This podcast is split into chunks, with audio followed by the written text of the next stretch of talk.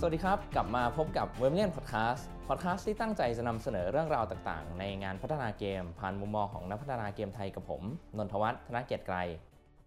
นี่ก็เป็น w e b เ i a n Podcast ตอนที่ 16 แล้ว และจะเป็นตอนพิเศษที่เราจะมีขึ้นเป็นครั้งคราว เพราะว่าประเด็นสำคัญของอาทิตย์นี้ครับ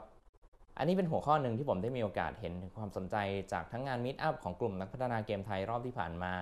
แล้วก็จากคนทั่วไปที่เข้ามาสอบถามในกลุ่ม TGDC ของเรา เป็นหัวข้อที่เกี่ยวกับ Engine พัฒนาเกมที่มีคนมาถามอยู่เสมอเลยครับ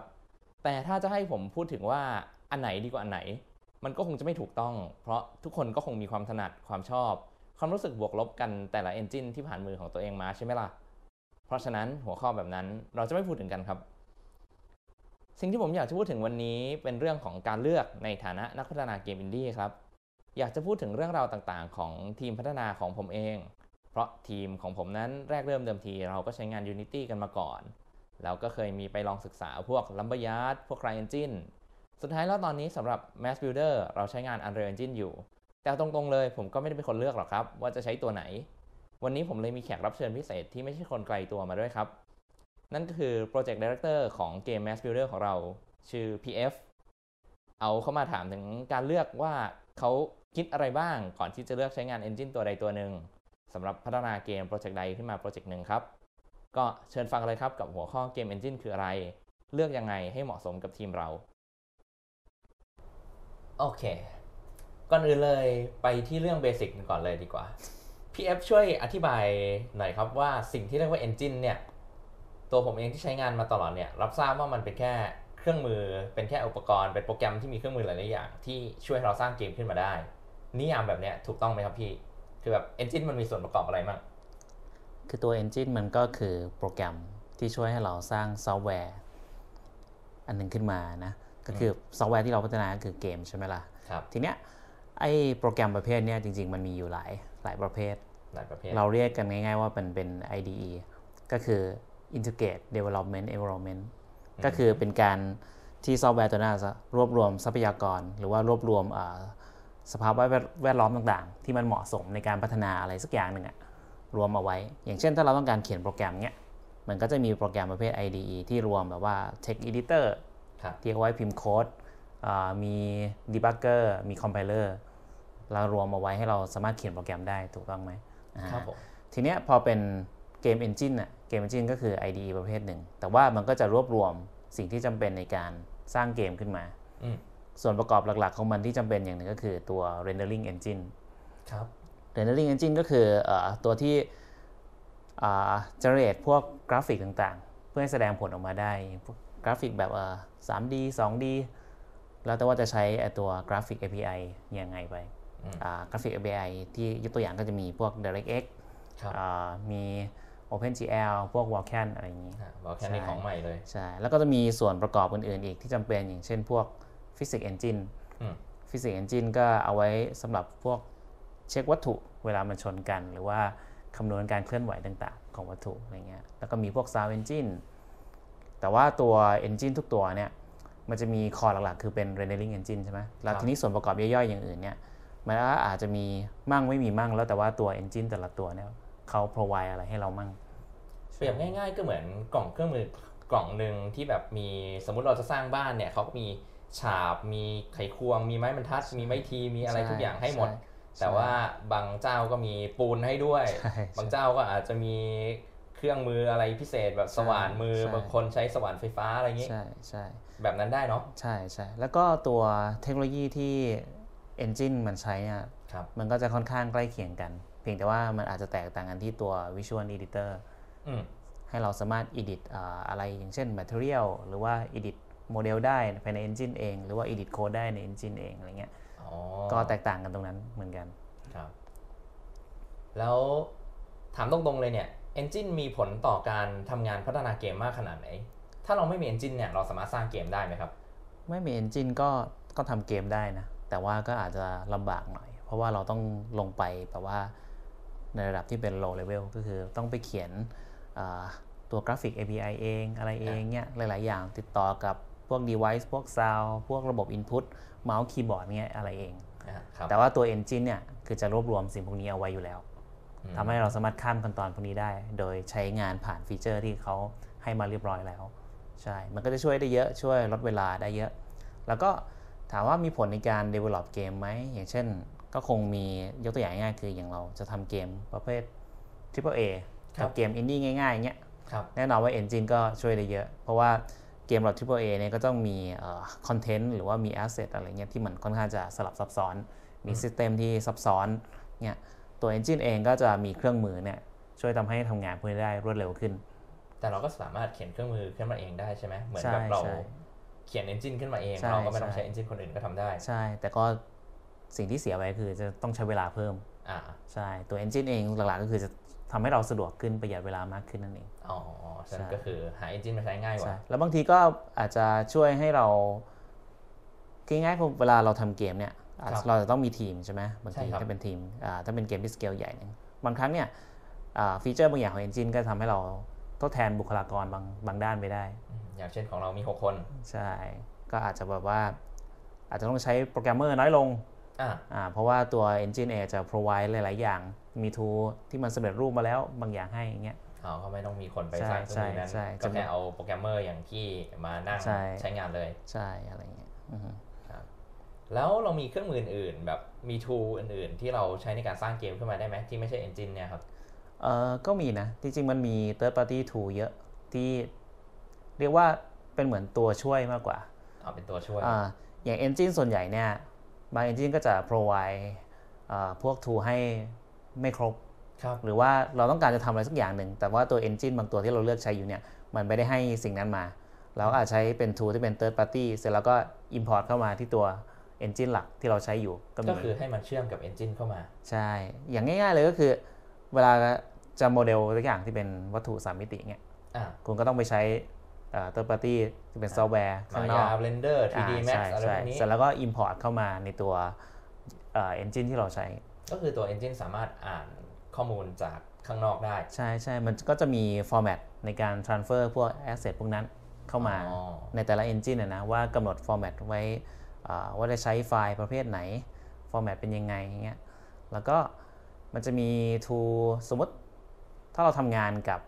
อ่า data อะไรสักอย่างหนึ่งที่ต้องมีการ edit data เยอะๆ เราอาจจะทำงานใน Excel ก็ได้ อ่านใน Excel ได้ ใช่เสร็จแล้วก็ export ออกมาเป็น data format ที่เป็นอาจจะเป็น CSV เป็น JSON เป็นอะไรเงี้ย XML เสร็จแล้วก็ import เข้าตัว engine ที่เราใช้อยู่อ้าวก็ได้เหมือนกัน Excel นี่โคตรครอบจักรวาลเลยนะพี่ทำเกมก็ได้อ่าใช่ใช่โอเคอ่าอะถ้างั้นพี่ช่วยอธิบายข้อแตกต่างของแต่ละ engine ให้ฟังแบบคร่าวๆได้ไหมครับ ที่เราได้ยินกันมาตัวหลักๆเนี่ยแบบ Unity แบบ Unreal หรือ Godot อะไรพวกเนี้ยโอเค ก่อนก่อนจะพูดเรื่องพวกนี้เดี๋ยวขอออกตัวกันว่าเอ่อปกติเนี่ยเมื่อก่อนใช้ Unity ใช้มาตั้งแต่เวอร์ชันอ่า2เสร็จแล้วก็เลิกใช้ตอนประมาณเวอร์ชัน4.5 ใช่ เราใช้กันมาประมาณ 7 ปีใช่8ปี ประมาณใช่นั้นเนาะตอนนั้นตัว Unity เองก็ยังไม่มี tool เป็น Visual Tool อะไรเยอะแยะอย่างเช่น Shader Editor นี่ก็ยังไม่มีอะไรเงี้ยนะครัฮะบพอตอนนั้นก็เปลี่ยนมาเป็น Unreal อืมใช่ แล้วก็ใช้ Unreal มาจนถึงปัจจุบันนี้ เพราะงั้นแล้วก็อาจจะพูด ในประสบการณ์ที่เคยผ่านมาแล้วกันอะท่านสอเคยงตัวผ่านมาอ่าอ่าจริงๆ เราจะพูดถึงตัวอื่นด้วยก็ได้อะโอแต่เคแบบได้โดยโดยคร่าวๆอะนะอ่าอย่างเช่นข้อแตกต่างอันดับแรกก็คือ ภาษาที่ใช้ C หมายถึง Sharp ว่า C++ plus ใช่ใช่ภาษาโปรแกรมที่ใช้อย่างอ่า Unreal เนี่ยก็จะใช้ประประเภท C++ ครับแล้วก็จะมีพวก Visual Script ก็คือพวก Blueprint อะอ่าแล้วก็จะมีแบบว่าสคริปต์ข้างนอกที่ทำให้เราสามารถเขียนพวก plugin เขียน editor อะไรเพิ่มเติมได้อย่างพวก Python อย่างเงี้ยก็ว่าอะใช้ไป Python เข้ามาเสริมใช่อย่างตัว Unity เอง Unity เองก็จะใช้ C Sharp.net ซึ่งมันค่อนข้างจะ popular ในหมู่คนเห็นทำเขาเกว่ามมันอ่านง่ายอ่าใช่เป็นเป็นภาษาที่ค่อนข้างจะอ่านง่ายเข้าใจง่าย แล้วก็เรียนรู้ง่ายอะคือสวยกว่าอ่าใช่อืมส่วนตัวก็ชอบ C Sharp เหมือนกันอ้าวแต่เรามาใช้ C++ พัดๆกันอ่าแล้วก็เอ่อจริงๆ ตัว Unity เองก็มี Visual Script แล้วนะ ครับอ่ารู้สึกจะชื่อว่าโบเมื่อก่อนโบเนี่ยเป็นปลั๊กอินที่มีคนเขียนขึ้นมาอืมใช่แล้วมันคือมันค่อนข้างจะ work มาก Unity เองก็เลยเอาเข้ามาเป็นตัว tool ที่เป็น Official ของตัวเอง อ๋อ คือ integrate เข้าใช่ตัวแพ็กเกจหลักใช่ของเครื่องมือ ใช่เหมือนโยนไขควงเพิ่มลงไปอันหนึ่งในกล่องเครื่องมือ ใช่ใช่อ่า Godot Godot รู้สึกจะเป็น C++ แล้วก็มี Visual Script ของตัวเองด้วย อ่าครับ ใช่ แล้วก็รู้สึกจะ support Lua script ด้วยนะฮะ Godot ช่วงนี้มาแรงนะ ก็ เป็นตัวที่เพิ่งโผล่เข้ามาใหม่ แล้วก็เนื่องจากมันมีคอนเซปต์ในการในการ develop ค่อนข้างจะต่างจาก engine อื่นอ่าคือมันเป็น OOP มาก เป็น OP Object Oriented Programming ใช่คืออ่าสายโปรแกรมเมอร์มาละมันจะลงลึกไปหรือเปล่าอะพี่พูดเถอะเอ่ออย่างสมมติ engine อื่นเนี่ย อันนี้นเราเราพูดถึง Cry ก่อนกัน Cry engine เนี่ยอ่าได้อ่าพี่ Cry engine ก็ใช้ C++ เป็นหลัก ครับ ใช่ แล้วตัว l u m b e r y a r d เอง อ่า Cry engine ก่อน Cry engine ก็จะมี Visual Script เหมือนกัน แต่ว่า Visual Script ของ Cry ยังเป็นคล้ายๆว่าเป็นเพิ่ง release ได้ไม่นาน เพราะงั้นก็ก็ยังแบบว่ายังไม่ค่อยดีนักอย่างไม่ powerful เท่าอันเดียวใช่ แล้วก็มีของอ่า l u m b e r y a r d อ่าของ Amazon ก็ตัวนี้จะพัฒนาต่อจากตัวอ่า Cry engine 3คือไปเอาเข้ามาทำต่อ ใช่ใช่ก็จะใช้ C++ เหมือนกันอ่านะฮะแล้วตัวพูดมาถึงทั้งหมดเนี่ยที่ไม่รวมไม่รวมโกดอทเนี่ยคอนเซปต์หลักๆของมันเนี่ยอ่า เอาเป็นว่ายกตัวอย่าง เช่นระบบ Asset เลยกันครับคือเวลาเราทำอะไรในรันไทม์เนี่ยจะต้องมี Asset ปุ๊บโหลด Asset ขึ้นมา Instance มันขึ้นมาในรันไทม์ปุ๊บครับผมเราสมมุติเราทำกล่องไว้กล่องหนึ่งอืมอะฮะเราก็โหลดกล่องขึ้นมาแล้วก็ Instance เข้าไปคือโคลนเข้าไปเงี้ยอ่าอ่าฮะทีนี้ Godot เองอะมันจะแตกต่างจากอื่นมันจะเป็นแทนที่จะเป็นตัว asset instance เนี่ย มันก็จะคล้ายเป็นว่าเป็น OOP เป็น node entry อือฮึคือทุกอย่างเป็น node สามารถ extend ต่อได้ ก็คือกระจายเป็นต้นไม้เป็นแบรนด์ออกไป ใช่ใช่มีความเป็น OOP ค่อนข้างจะสูงมากกว่าตัวตัวเอ่อ engine อื่นทำให้โปรแกรมเมอร์ค่อนข้างจะชอบอ่าครับนะฮะอ่าอย่างตัว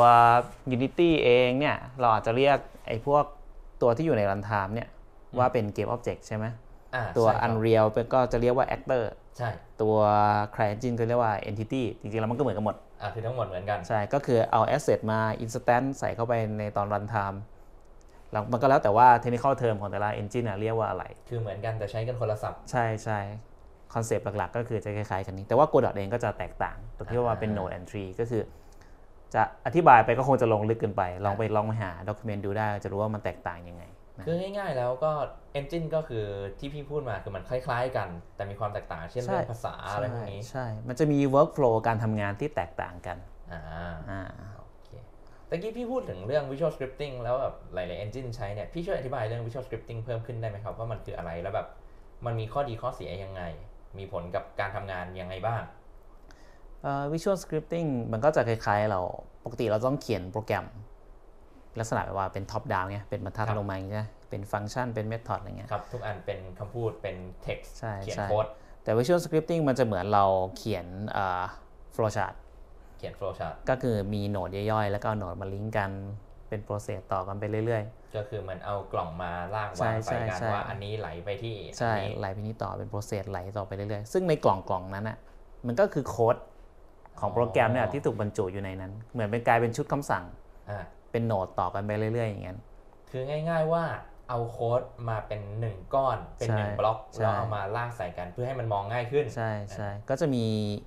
โค้ดแต่ละก้อนก็จะมีรับ Input Output เป็นอะไรต่อกันไปเรื่อยอืมๆอะไรอย่างเงี้ยนะอ่าตัว Visual Script เนี่ย มันก็อาจจะทำงานช้ากว่าตัวโค้ดที่มันเป็น native อะก็คือ เพราะว่ายกตัวอย่างง่ายๆ อย่าง Blueprint เนี่ยครับของของ Unreal ของ Unreal เนี่ยอ่า เอ่อเวลามันคำนวณเนี่ยแน่นอนว่าวิธีการทำงานของมันอะจะไม่เหมือนตัวโค้ด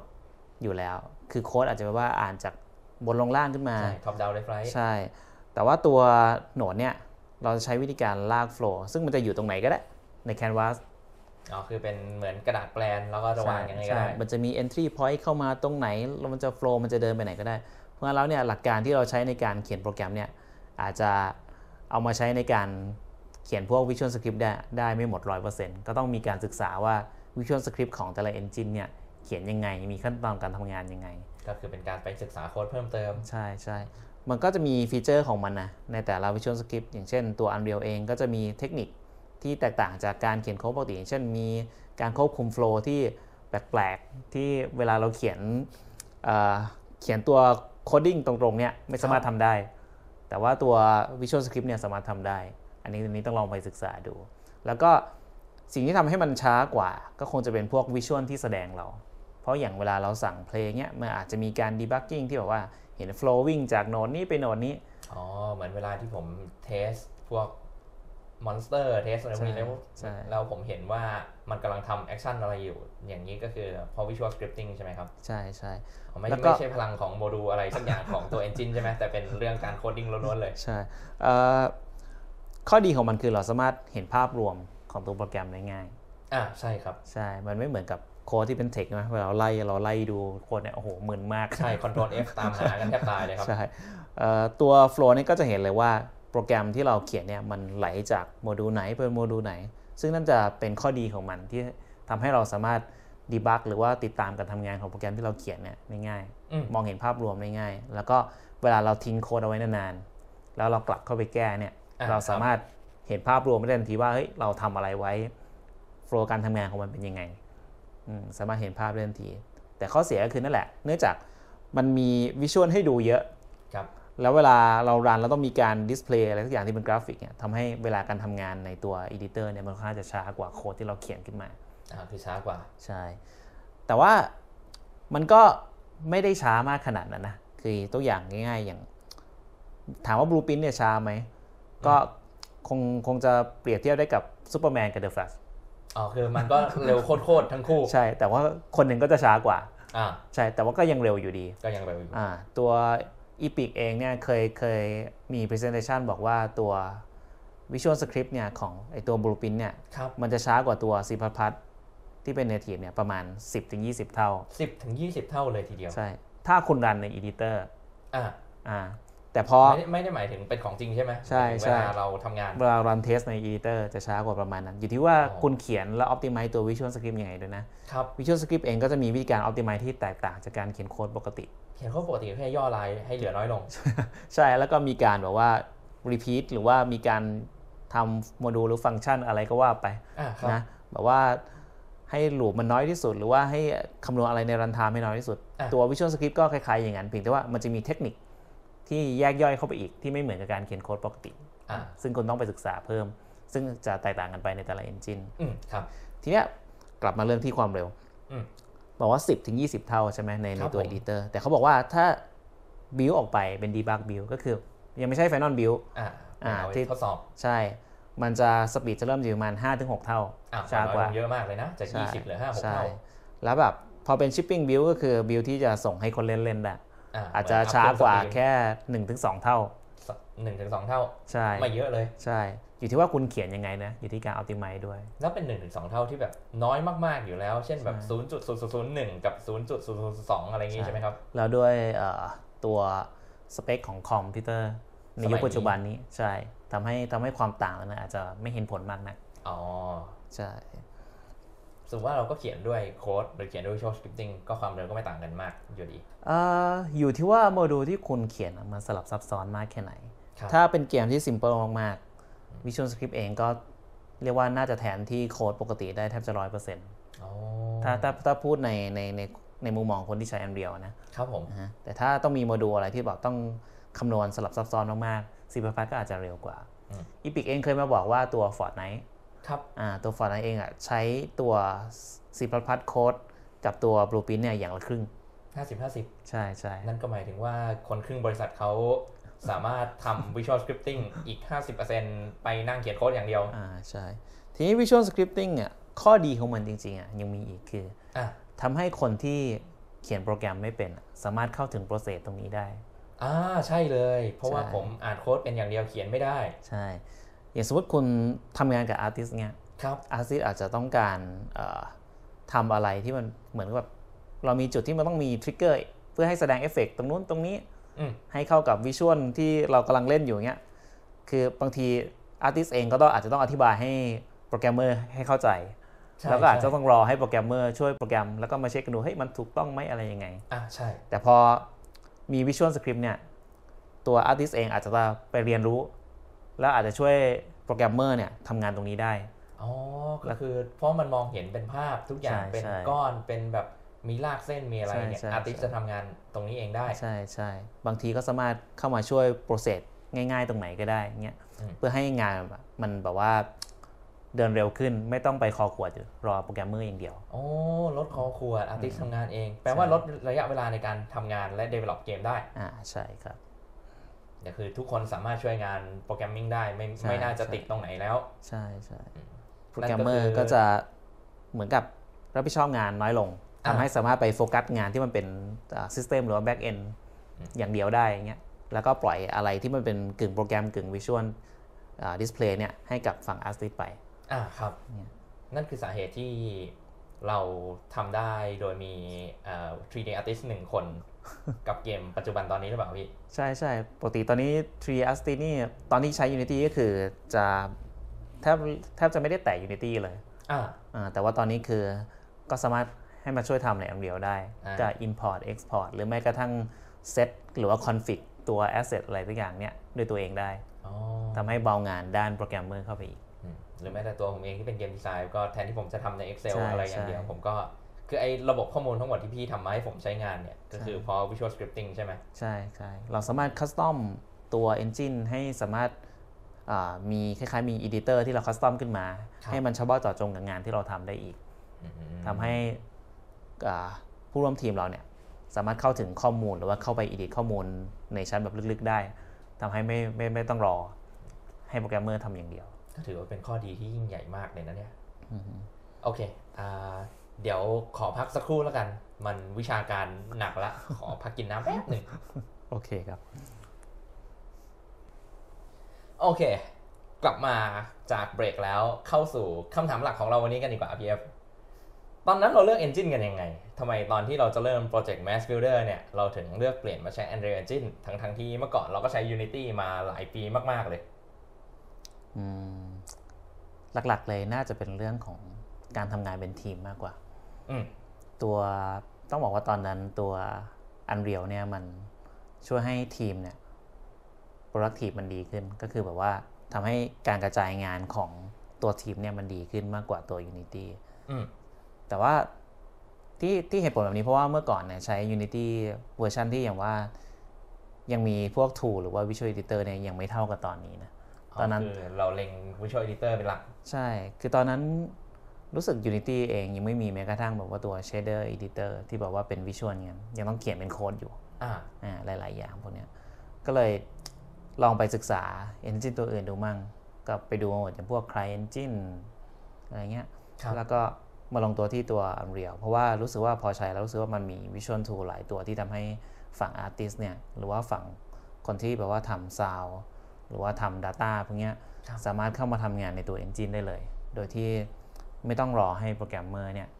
คอยช่วยอะไรมากมายนักอ่าแบบที่พี่ว่าไว้เมื่อกี้ตอน Visual Scripting ใช่ใช่แล้วก็หลักๆเลยคือแบบเราสามารถ custom editor อะไรเข้าไปได้อ่าทำให้วิธีการทำงานกับพวก Data หลายๆอย่างเนี่ยทำให้รู้สึกว่าเอ้ยมันมันทำงานได้ง่ายขึ้น แล้วก็อีกอย่างหนึ่งคือเรื่องของ Blueprint ที่ทำให้งานมันเดินเร็วขึ้น เนื่องจากอ่าครับเนื่องจากทีมเรามันเล็ก อ่าใช่เพเราราะงั้นเราจะเอาไซส์ลงมาด้วยใช่เพราะงั้นต้องหาทูอะไรสักอย่างที่มัน powerful พอที่จะ carry งานที่เป็นโปรเจกต์ที่มันใหญ่ได้ครับใช่ก็ต้องต้องหาทูช่วยเยอะ นอกจากจริงๆ นอกจากจะ engine แล้วเนี่ยก็มีทูตัวอื่นอีกหลายตัวนะที่เลือกมาอ่าใช่อย่างพวก Houdini พวกอะไรเงี้ยเออเพื่อให้เพื่อให้งานมันเดินเร็วขึ้น Houdini เป็นเป็นพวกอ่า 3D programming อ่าครับเพราะงั้นแล้วเนี่ยพอเราเปลี่ยนเปลี่ยนทูที่ใช้เนี่ยมาเป็น engine แล้วเนี่ยทำให้ตัว งานหรือว่าการกระจายงานมันดีขึ้นทำให้ product ที่ได้เนี่ยเราสามารถทำโปรเจกต์ที่มันใหญ่ขึ้นได้ up scale ขึ้นมาได้ แม้ว่าทีมเราจะดาวสเกลลงมาเล็กลง ใช่ใช่แล้วก็หลักๆเลยคือน่าจะเป็นเรื่องของไลเซนด้วยอ่าเพราะว่าตัว Engine เองก็มีการปรับเปลี่ยนไลเซนหลายๆอย่างครับใช่ทำให้เราเราเรารู้สึกว่าเฮ้ยพอเรา พอมันเปลี่ยนมาเป็นอย่างนี้แล้วเฮ้ยน่าจะลองใช้ Engine ตัวนี้ดูนะอะไรอ้าวเงี้ยเพราะตอนนั้น Unreal เปิดฟรีเนาะ ใช่ เราก็เลยมีโอกาสได้ลองอ่าถ้าอย่างนั้นพี่ช่วยอธิบายเรื่องไลเซนของเกม Engine แต่ละตัวแบบ Unity Unreal ของปัจจุบันได้ไหมครับแบบเพราะเราใช้อันปัจจุบันเราใช้ Unreal เนี่ยเราใช้งานฟรี แต่ว่าเราหัก 5%จากยอดขายจำนวนหนึ่งเนาะใช่ใช่อ่าอันนี้เป็นมาตรฐานของ Engine ทุกอันไหม แล้วแบบถ้าเป็นไปได้พี่บอกผมหน่อยว่ามันมีผลต่อบริษัทเราขนาดไหนไหมตอนเราเลือก Engine Unreal ตัวนี้ ถ้าในทาง business แล้วเนี่ยการเลือก Engine ถือว่ามีผลมาก ๆ เลยนะ มีผลมาก ใช่มีผลต่อต่อการที่เราจะทำตลาด หรือว่าการที่เราจะโปรโมทเกมด้วยอีกต่างหากครับ เพราะว่าแต่ละ engine ก็จะมีช่องทางการโปรโมทเป็นของเขาด้วยอ่าอ่าคืไม่อใช่เขาช่วยเราโปรโมทได้ ใช่ใช่ไม่ใช่แค่เรื่องไลเซนแต่ทีนี้โอ้ทีนี้เรามาคุยกันเรื่องไลเซนก็คือ อย่างตัว Unreal เนี่ยครับเขาจะให้เราใช้ฟรี ใช่ครับก็คือแบบว่าฟรีแบบไม่มีเงื่อนไขเลยว่าคุณจะลองใช้เนี่ยแต่พอ เป็น product ออกมาอ่า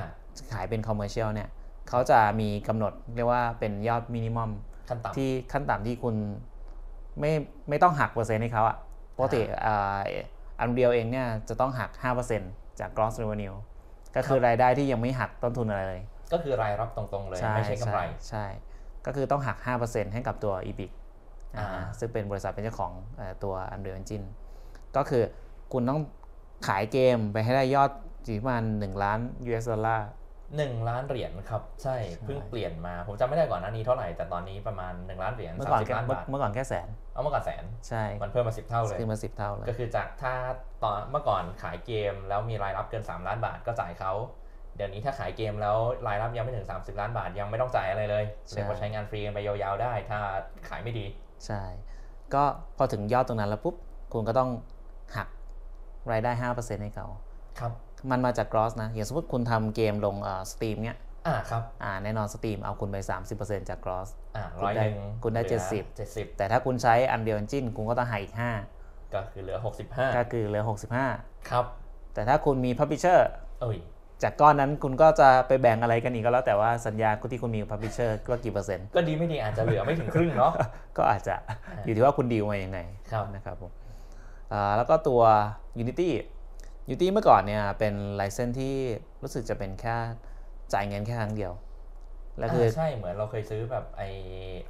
lifetime หรือ subscription มาหลายหมื่นบาทอยู่ใช่ เมื่อก่อนจะมีพวก Indie License ก็คือใช้ฟรีแบบไม่มีเงื่อนไข แล้วก็ Revenue ไม่ถึงเท่าไหร่ก็ไม่รู้ก็ไม่ต้องจ่ายอ่าแล้วก็จะมีพวกที่เป็นอ่า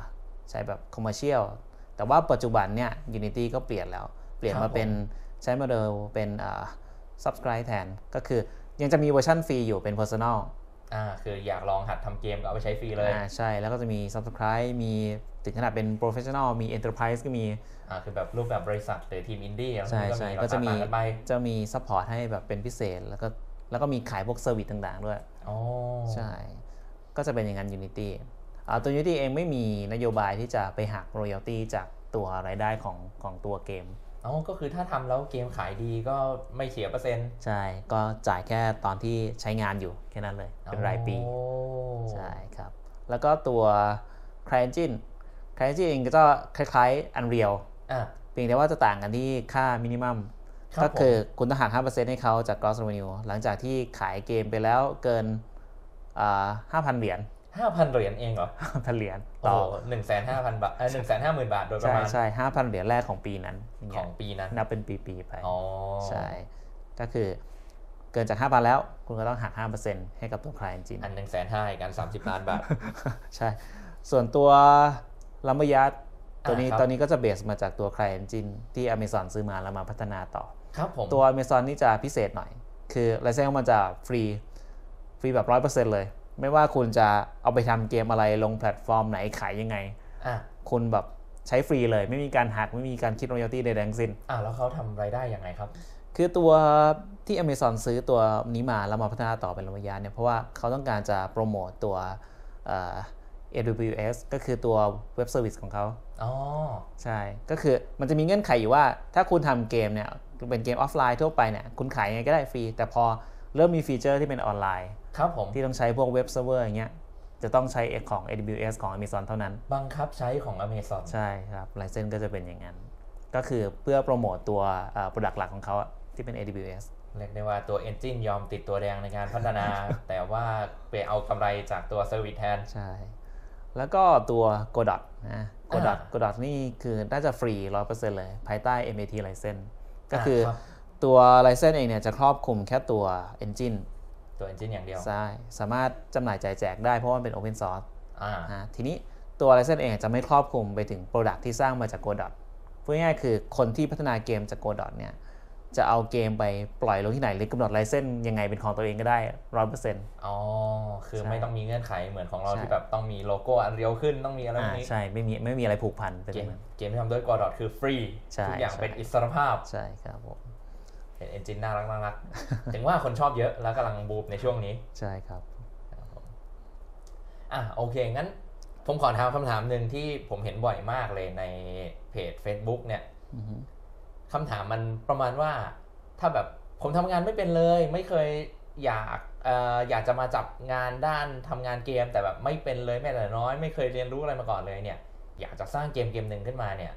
ผมควรจะเริ่มศึกษาจากเอนจินตัวไหน หรือทำยังไงดีเพ ราะมันก็แบบมีเอนจินที่แบบมันดูง่ายสร้างมาแบบเฉพาะแนวเกม ไม่ว่าจะเป็น RPG Maker Game Maker Studio อะไรพวกเนี้ยแบบมันดูสร้างง่าย ลากวางลากวาง เขียนโค้ดไม่ต้องเยอะ หรือแทบไม่เขียนเลย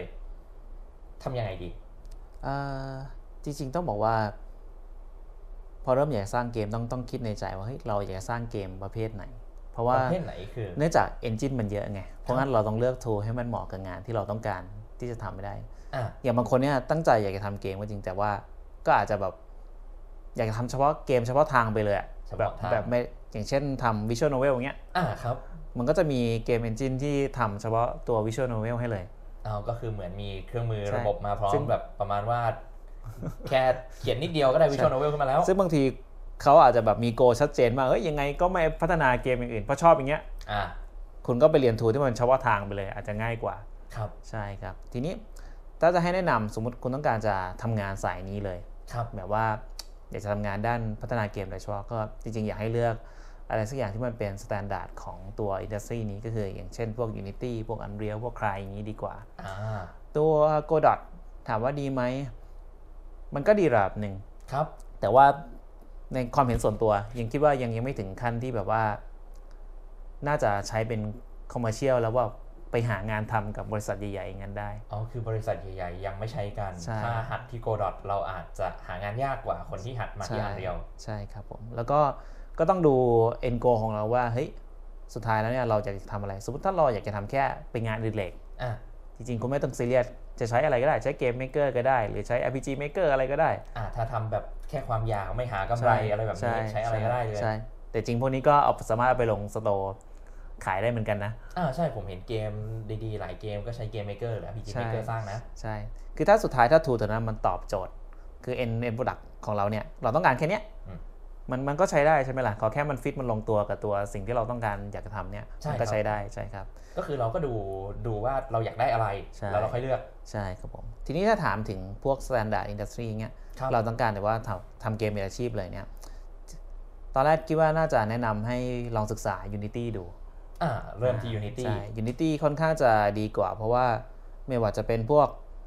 tool หรือว่าพวกภาษาที่ใช้เนี่ยอาจจะเรียนรู้ง่ายกว่า ที่สำคัญคือมี community ที่ค่อนข้างจะใหญ่นะฮะตอนที่ผมเริ่มทำ Unity เนี่ย ตอนนั้นก็คือไม่เข้า community เลยนะ ไม่เข้า Community ด้วย ใช่ คือโหลดโปรแกรมมาอะนั่งอ่านแมนนวลมันอย่างเดียวเลย คืออ่านตัว document ที่เขาใช่แถมมา ใช่ เพราะว่าสิ่งสำคัญอย่างหนึ่งในการเรียนรู้ engine หรือว่าโปรแกรมต่างๆเนี่ยครับผ มมันจะมี workflow ที่เป็นเฉพาะทางเฉพาะของตัวโปรแกรมนั้นกับ technical term ก็คือพวกศัพท์ต่างอะอย่างที่เฉพาะพี่ว่าไว้เช่น actor เกมๆใช่ object อะไรแบบนี้ใช่ซึ่งของพวกนั้นเราจะหาได้จากพวก manual ของตัวโปรแกรมอยู่แล้วอ๋อใช่เราพยายามทำความเข้าใจตรงนั้นก่อนพอเข้าใจเหมือนเรียนรู้ภาษาที่เขาใช้สื่อสารกันในวงของ engine ตัวนั้นครับอย่าง Unity อาจจะต้องอาจจะต้องเข้าใจครับว่าเกม Object คืออะไร Prefab คืออะไรอะอย่างเงี้ยถ้าอ่าเรียน Unreal เอาอาจจะต้องเข้าใจว่าเอ่อ Access คืออะไร Actor คืออะไร Game Object เอ้ยอ่า Game Mode อะ Game Instant คืออะไรครับอย่างเงี้ยก็คือไปศึกษาพวกนั้นก่อน เสร็จแล้วเราก็ลองลองศึกษามาดู เสร็จแล้วพอติดขัดตรงไหนค่อยลงไปสักถามในคอมมูนิตี้ดูก็ได้ ผมเห็นเดี๋ยวนี้มันมี sample project อะไรพวกนี้ด้วย พี่แนะนอ่าใช่ำไอ้พวกนี้ไหมให้แบบโหลด sample project มาลองดูอะไรแบบนี้ ก็ได้นะ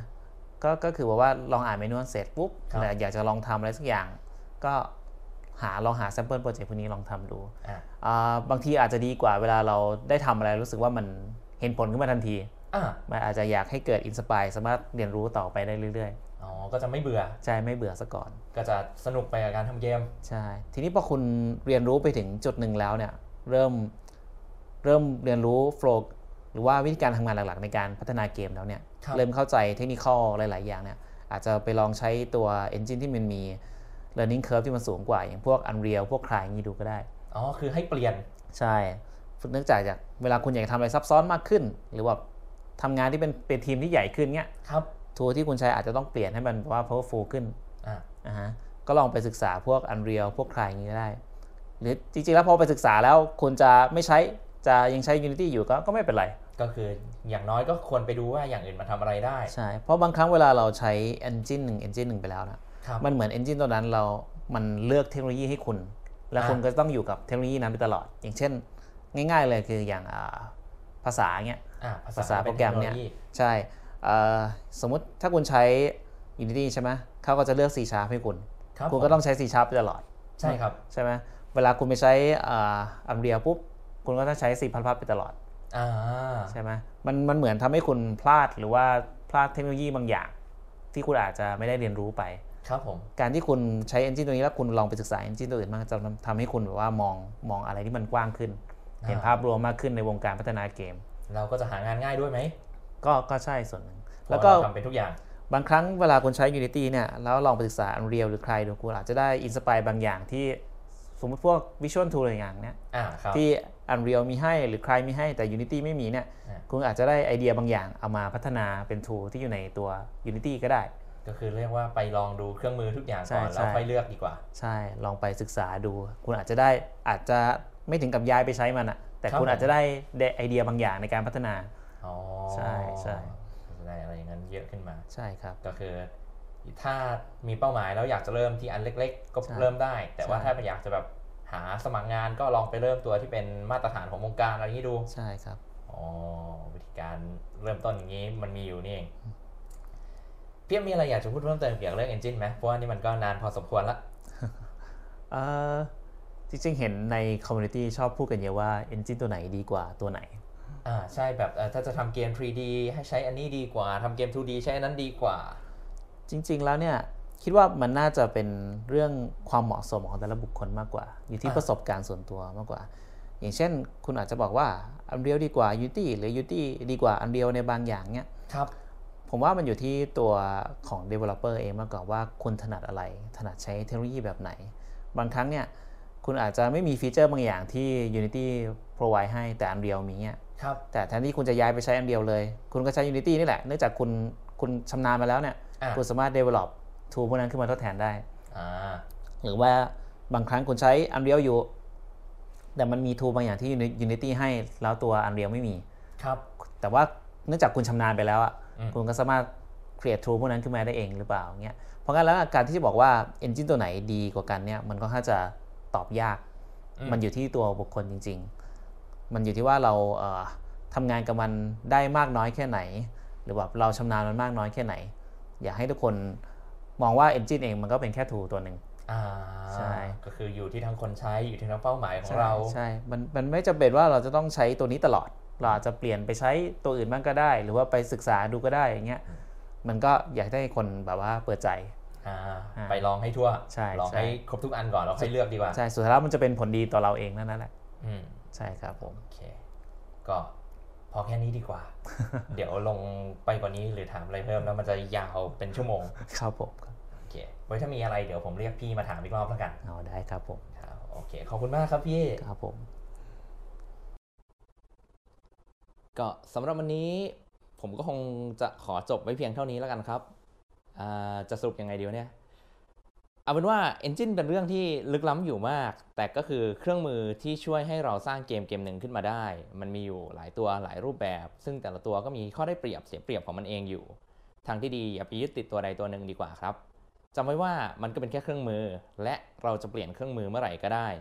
เลือกใช้อันที่เหมาะสมกับเกมเราเท่านั้นก็พอ ลองนึกภาพง่ายๆว่าตัวเกมเราจะออกมาเป็นแบบไหนตอนเสร็จ แล้วค่อยมาเลือก engine ให้เข้ากับเกมที่เราอยากจะสร้างก็ได้ อย่าคิดแต่ว่าทำ Unity หรือทำ Unreal มาทั้งชีวิตแล้วจะเปลี่ยนไม่ได้ ของพวกนี้ถ้าเคยทำมาแล้วเข้าใจมันดี ก็จะไปลองอีกอันนึงแป๊บเดียวมันก็ใช้งานในระดับใกล้ๆกันได้แล้วล่ะครับ ก็เพียงเท่านี้แหละครับ อย่างไรก็ตาม หากมีข้อสงสัย หรืออยากพูดคุยเกี่ยวกับเรื่อง Engine กันตรงนี้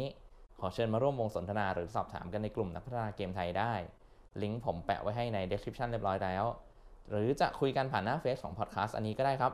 ถ้าไม่เป็นการรบกวนเกินไปช่วยกดไลค์กดแชร์และ subscribe ช่อง YouTube ไปให้ด้วยนะครับ ถ้ายังไงไว้เจอกันคราวหน้าอีกทีกับผมนนทวัฒน์ธนเกียรติไกรวันนี้ต้องขอขอบคุณพี่เอฟที่มาตอบคำถามผมด้วยนะครับ ยังไงก็ไว้พบกันคราวหน้าครับ